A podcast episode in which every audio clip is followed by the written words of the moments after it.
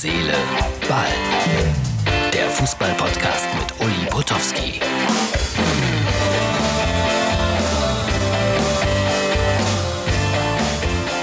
Heute Herz, Seele, Ball. Ich darf das so sagen mit einem meiner Lieblingskollegen und mit einem, mit dem ich sehr, sehr, sehr, sehr, sehr lange schon zusammenarbeite.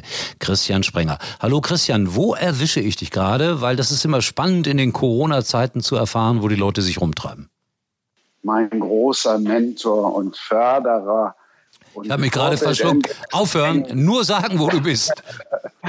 ist, äh, genau heißt der Ort Lederbach ist äh, in der Nähe von Kempenich. Der eine oder andere kennt in der Eifel sicherlich Main. Alle, die dir zuhören, ist der Nürburgring ein Begriff. Also ich bin 13, 14 Kilometer vom Nürburgring, vom wunderbaren Adenau entfernt. Und wie habe ich schon als Kind hier, wo ich die Schafe gehütet habe, mein Papa war Lehrer, da waren wir in Sommerferien immer hier, dann habe ich immer Schafe gehütet und der Schäfer sagte immer, in Adenau ist der Himmel blau. Und der ist auch heute wunderbar blau. Das also da bin ich. Das sind meine Farben, blau und weiß. Schön. Christian kenne ich äh, ja ungefähr seit äh, Pi mal Daumen, 35 Jahre. Kommt das hin, Christian? Äh, 87 haben wir uns kennengelernt. Das sind ja, geht in die Richtung. Geht in die Richtung. Ja. Äh, damals äh, habe ich für RTL Plus gearbeitet. Ich glaube, Christian, du warst damals noch bei einem Zulieferer, der auf den schönen Namen getauft war, Huschert, Trick und Realfilm oder so ähnlich. Stimmt das? Großartig, genau so. Ja, ja. im ersten Jahr habe ich bei Huschert, Trick und Realfilm gearbeitet und habe da tatsächlich auch noch eine Jutta Geist kennenlernen dürfen. Habe noch erlebt, wie auf 16 zu 9 geschnitten worden ist. Also habe da tatsächlich viel gelernt und dann im zweiten Jahr, als RTL Plus dann von Luxemburg nach Köln gegangen ist, hieß ich, war ich dann bei einer Firma, die der Name war ein bisschen einfallsloser, aber die saß, der Hauptsitz war in Bielefeld, Teutotele. Da war ich dann auch noch ein Jahr und dann hast du mich nach Köln fest in die Anpfiff-Redaktion geholt. Lang, lang her. Das sind wirklich Jahrzehnte. Kannst du dich so an, an Beiträge erinnern, so aus dieser Zeit, 87, 88? Äh, was hast du da gemacht genau? Ich kann mich natürlich dran erinnern, aber ich wollte doch für meine Zuhörer mal nachfragen kann mich an vieles dran erinnern. Ein Beitrag, der brachte mir danach wieder ein dreiwöchiges Zusatzpraktikum in Luxemburg ein, weil Volker Köster sich so darüber aufgeregt hatte. Und ich äh, sollte einen Beitrag über Formel 1 machen in Niederzissen. War äh, Zack, Zack Speed. Und die hatten irgendwie einen Mördererfolg. So. Und ich und Autos, ich und Formel 1, das waren damals schon zwei verschiedene Welten. Und dann bin ich dahin und habe das gedreht und habe das so in 1,30 irgendwas erzählt, was äh, den Chefredakteur damals nicht vom Hocker gerissen hat, keinen richtig interessiert hat und die vermeintliche Sensation viel zu klein gemacht. Und dann hieß es, pass mal auf, äh, Christian muss noch mal drei Wochen hier hin und dann müsst ihr den noch mal ein bisschen triezen. Da kann ich mich gut dran erinnern und dann kann ich mich auch super gut an meinen ersten Beitrag erinnern ähm, bei Huscher Trick und Realfilm. Da habe ich ein Interview jetzt, ich komme nur gerade fatalerweise nicht auf den Namen vom Spieler, der im ähm, Krankenhaus lag, doch Thomas Kroth. Und ich habe gedreht mit einem Kameramann, wir lachen heute immer noch drüber und ich hatte 65 Minuten Material für ein Minute Interview. Das war mein erster Beitrag, es war die Hölle das zu kürzen hinterher, das kann ich mir ja. lebhaft vorstellen. Weil darin liegt ja oft die Kunst. Und wenn man solche Nachrichtenbeiträge macht, die sind ja manchmal wirklich nur damals genauso wie heute nur eine Minute lang gewesen, dann liegt die Kunst eigentlich darin, es zu verkürzen und sich auf das Wesentliche zu konzentrieren. Aber Christian Sprenger war ein junger Mann. Er war damals, äh, ich glaube, mit Burkhard Weber, äh, meinem Stellvertreter, äh, zusammen und mit Alexander Schuller und anderen Koryphäen des deutschen Sportjournalismus und so hast du das dann sicherlich locker gelernt in Luxemburg. Ich habe super gelernt. Ich habe dann nachher, wir hatten ja auch dieses wunderbare Format Finale und da durfte ich dann auch dank, äh, dank euch, weil ihr gesagt habt, Mensch, das ist eine gute Idee, mit der Witwe von Hennes Weißweiler. Da musste ich jetzt zu seinem Jahrestag in diesem Jahr oder zu den diversen Jahrestagen, die es ja jetzt gab, öfter dran denken. Dann war ich äh, bei der Witwe mit einem anderen Kameramann, mit dem Bernd Jüschke, mit dem ich immer viel gedreht habe. Und wir haben äh, einen acht Minuten Film gemacht und ich hatte, Achtung, aufgepasst, an Rohmaterial, also das, was zu schneiden war, war acht Minuten dreißig. Soll heißen, äh, ich habe gut gelernt, weil ich immer gesagt habe, damals gab es noch Preview, da saßt du im Schnitt und dann musstest du immer erst gucken, ob das passte oder nicht. Und ich habe immer, das konnte man damals auch so flapsig sagen, immer gesagt, komm, Preview ist eine Mädchentaste und ich werde nicht für Sichten bezahlt. Also bin ich dahin zu der Witwe von Hennes Weißweiler. Wir haben strikt nach Drehbuch gedreht und das ist natürlich perfekt. Das ist vorher viel Arbeit, aber nachher im Schnitt bist du schnell fertig. Das war ein bisschen anders als diese erste Minute, wo ich dann tagelang mit verbracht habe. Ja, ich kann mich an den Beitrag äh, witzigerweise sogar erinnern. Das, das war ein richtig schönes Highlight und wir waren ja auch damals, na, das kann man schon so sagen, äh, Sendemotto lautete er erfrischend anders, manchmal allerdings, äh, allerdings auch erschreckend anders. Aber wir waren so ein bisschen näher an den Menschen dran. Es war alles ein bisschen einfacher. Quoten spielten noch keine so ganz große Rolle fing allerdings an. Dann äh, das Geld verdienen war auch noch nicht primär das Allerwichtigste, sondern es ging darum, hey, da muss was auf dem Bildschirm sein, so ungefähr. Aber das haben wir alles ganz prima gemeistert. Aber dann kamen die Zeiten, wo es schwerer wurde, denn wir erwarben die Bundesliga-Rechte. Kannst du dich daran erinnern, mit, mit welchem Gefühl du diese Nachricht damals aufgenommen hast? Ähm, da saß ich ja in einem Außenstudio und habe dann die Nachricht aufgenommen und gedacht und gehofft, Mensch, hoffentlich holen sie dich mit ins Boot, nehmen dich mit ins Boot. Du weißt, du bist gut, aber du bist halt im Außenstudio. Die brauchen Leute, die sind aber in der Sportredaktion auch schon sehr viele. Vielleicht äh, holen sie dich nicht. Und dann war ich mit dem Boot, saß jede Woche mit in der Konferenz als Freier, als einziger Freier und dann hat es nicht lange gedauert und dann durfte ich festes Redaktionsmitglied werden. Das habe ich nie vergessen. Ich habe allerdings auch schmerzlich in Erinnerung, wie die Rechte dann verloren gingen. Das hat sich auch so eingebrannt, weil das war halt so ein, so ein Wegbegleiter immer und immer wieder. Wenn du Fußball machst, dann bist du halt irgendwie auch eben an den Rechte in, an die, an die, an die Rechte gebunden. Ja, und mittlerweile so habe ich es, mittlerweile habe ich es ein bisschen besser Jetzt arbeite ich für einen Rechteinhaber, da ist es ein bisschen leichter. Also Christian arbeitet für die DFL. Wir reden nachher noch darüber. Aber ich wollte dir noch zwei, drei ganz wichtige Stichworte deines Lebens nennen. Zum Beispiel Van Eycken. Van Eycken? Mhm. Jetzt denkt der eine oder andere, das ist ein niederländischer Nationalspieler. Nein, das war ein Restaurant im Ruhrpark in Bochum. Ja, ja. Weiß ich doch, weil ich neulich noch mit jemandem drüber gesprochen habe.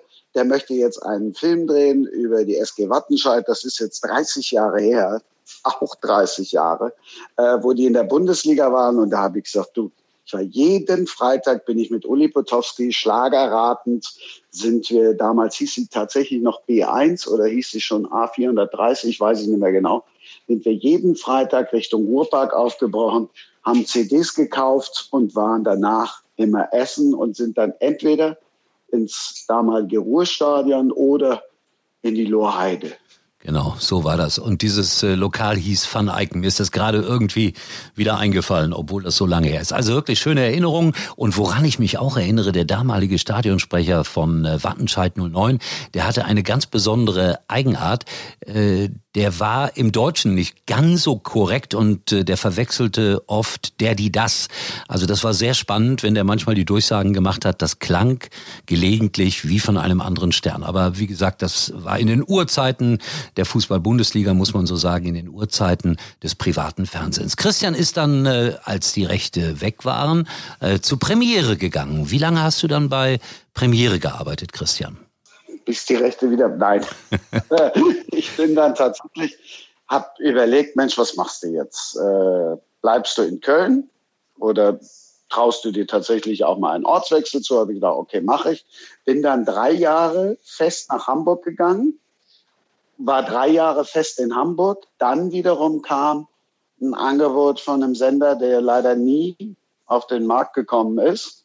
Deshalb bin ich wieder zurück nach Köln durfte aber netterweise, auch da werde ich ihm ewig für dankbar sein, meinem damaligen Sportchef Michael Pfad, der auch bei RTL war und mich dann mitgenommen hat zu Premiere nach Hamburg, durfte dann frei für Premiere arbeiten, habe dann drei Jahre wieder in Köln gearbeitet für Premiere frei und bin dann 99, als Premiere dann äh, verkauft worden ist von Bertelsmann an Herrn Kirch, bin ich dann nach München gezogen und habe dann von 2000 bis äh, ins Jahr 2006 in München für Premiere gearbeitet, bevor ich dann 2008 wieder zurück nach Köln gezogen bin. Also das ist schon ein, ein bewegendes Leben im wahrsten Sinne des Wortes als äh, Sportreporter. Du hast sie, ich sag mal, fast alle mal vor dem Mikrofon gehabt. Aber ist irgendetwas, es ist immer so, ist irgendetwas ganz Besonderes bei dir hängen geblieben in all den Jahren mit den Fußballern? Ja, natürlich. Da bleiben schon Sachen hängen wie, äh, frag mich nicht mehr, ja doch, muss ja Frankfurt gegen Bochum gewesen sein sonst wäre Thomas Kempe nicht auf mich zugekommen. Äh, damals durftest du als Reporter, bist du noch auf den Platz gegangen und die kamen dir entgegen. Und wenn ich was hatte, dann hatte ich ein Gespür dafür, dass die Menschen, was die loswerden wollten. Und dieser Kempe kam auf mich zu und redete und redete. Jeder Kollege oder viele Kollegen hätten dann erstmal gesagt, Thomas, beruhig dich oder was auch immer. Thomas, ganz kurz, ich möchte erstmal meine Frage stellen. Ich habe gedacht, vergiss mal eine Frage, halt ihm das Mikro hin und dann wird er schon erzählen. Und dann lederte der zwei Minuten am Stück los. Das war einfach großartig. So Sachen sind natürlich in Erinnerung geblieben, genauso wie, äh, wie viele an. Damals mussten wir noch Halbzeitinterviews machen und wenn dann einer vom, vom Feld kam und dich, äh, dich dann platt gemacht hat, weil du ihm irgendeine unverschämte Frage gestellt hast. Das sind Dinge, die sind unvergessen. Und dann habe ich aber auch viele Sachen nicht vergessen von denen ich heute sehr profitiere, weil ich ja auch als Coach arbeite für den ganzen Fernsehnachwuchs. Ähm, super gelernt hast du bei Interviews oder bei Studiogesprächen mit Ewald Lienen, mit Volker Finke und nicht zuletzt ja. und großartigen Otto Rehagel. Ja, weil die auch dazu neigten, wirkliche Widerworte zu geben. Und manchmal waren die auch ein bisschen unangenehm, kann man nicht anders sagen. Ich kann mich erinnern, dass Otto Rehagel mal neben einem RTL äh, hergelaufen ist, bestimmt anderthalb Minuten und der hat auf den eingeredet und wollte nur eine Frage loswerden, aber der hat einfach nicht geantwortet. Also das war dann manchmal schwierig, obwohl das sind auch so Glanzsituationen, finde ich, wo derjenige, der nebenher läuft, auch ganz besonders äh, glänzen kann. Ich kann mich auch erinnern an eine, ich werde den Namen nicht nennen, ein großartiger Kollege, äh, Andreas Thom spielte für Bayer Leverkusen und wir durften ja in der Halbzeit noch auf auf den Platz, du hast es gerade erzählt, und äh, der ging vom Platz äh, und äh, der Kollege fragte, machst du noch einen? Und der sagte, Jau, das war so eines der schönsten Interviews, die ich so im Fußballgeschäft je gehört habe. Lange, lange her.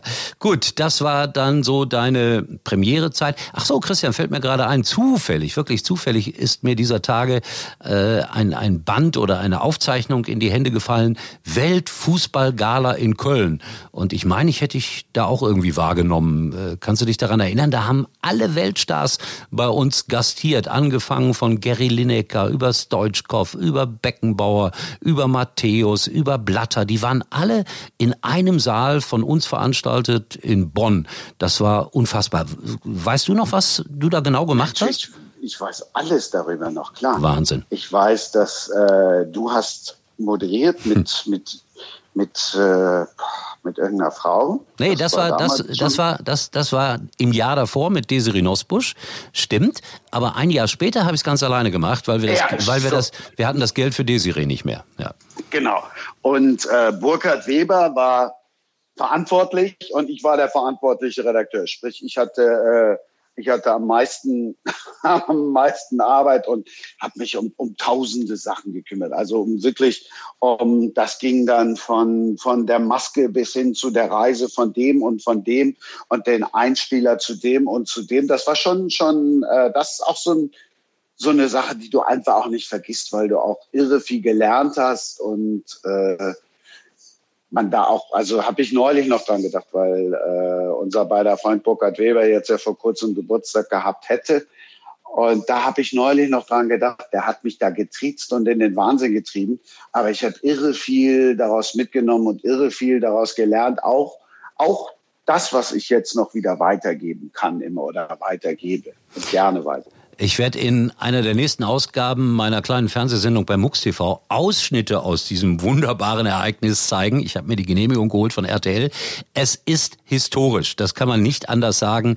Äh, die erste Ehefrau von Lothar Matthäus auf der Bühne zum Beispiel. Also wer hat solche Bilder noch? Also das ist schon alles ganz niedlich. Werden wir demnächst ein bisschen was zeigen äh, im Nightcall montags abends ab 22 Uhr bei MUX TV. So, jetzt kommen wir mal in die Gegenwart. Du arbeitest jetzt für die DFL. Das will ich dem einen oder anderen noch erklären. Das ist jetzt in Corona-Zeiten natürlich noch mal ganz anders.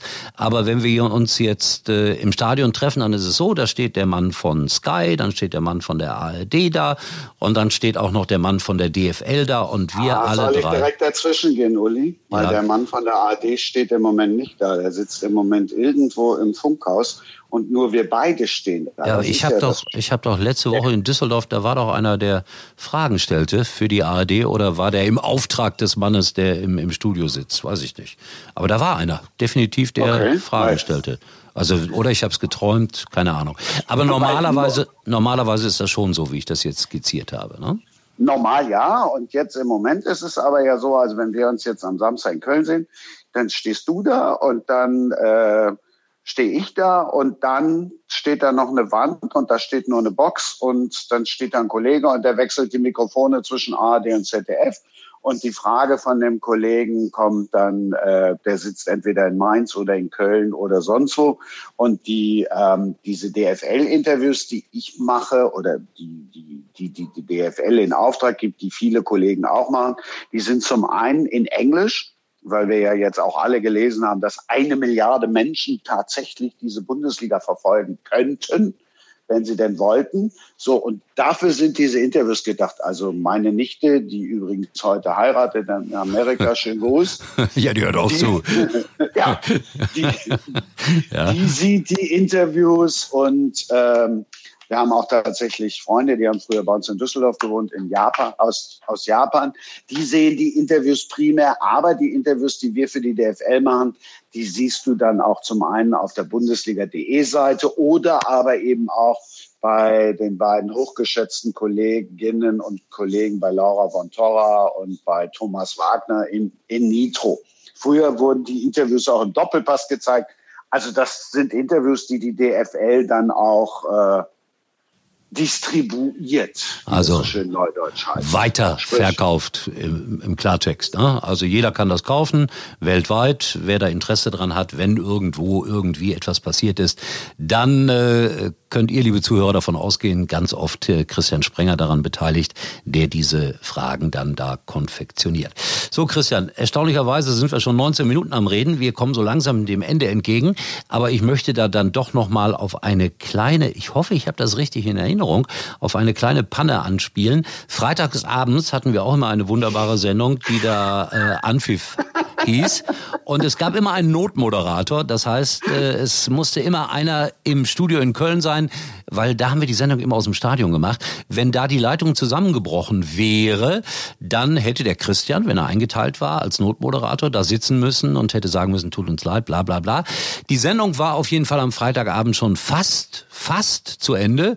Und Christian Sprenger hat sich gedacht, da kann nichts mehr passieren. Und was passierte dann? Wir standen alle oben in der Redaktion. Es war übrigens fatalerweise auch noch Karnevalsfreitag. Wir standen oben in der Redaktion und plötzlich wurde es hektisch. Wilfried Mohren hat moderiert und plötzlich wurde es hektisch und die Leitung ist weg. Du musst runter sofort ins Studio. Dann bin ich runtergerannt ins Studio. Das waren damals immerhin irgendwie, musste es dann nicht so weit laufen, aber. Das waren drei Stockwerke. Ich glaube, drei Stockwerke waren es im ja, Keller. Und ja. du, deshalb, und du musstest rennen, durfte ja keinen Aufzug nehmen, der hätte ja auch noch stecken bleiben können.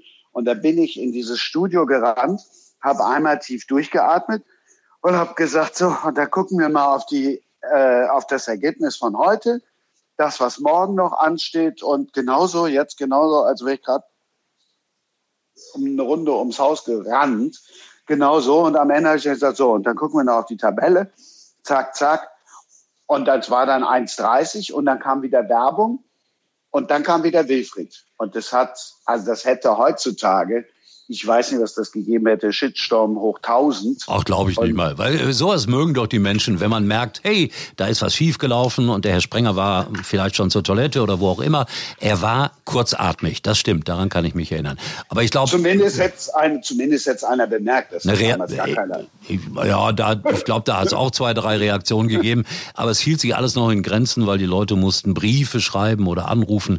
Das war noch nicht so wie heute, dass man da einfach äh, im Internet irgendwas äh, reinschreibt und äh, schon hat man den anderen am Wickel sozusagen. Ja, also wir haben viel miteinander erlebt. Das war natürlich nur ein Hauch dessen.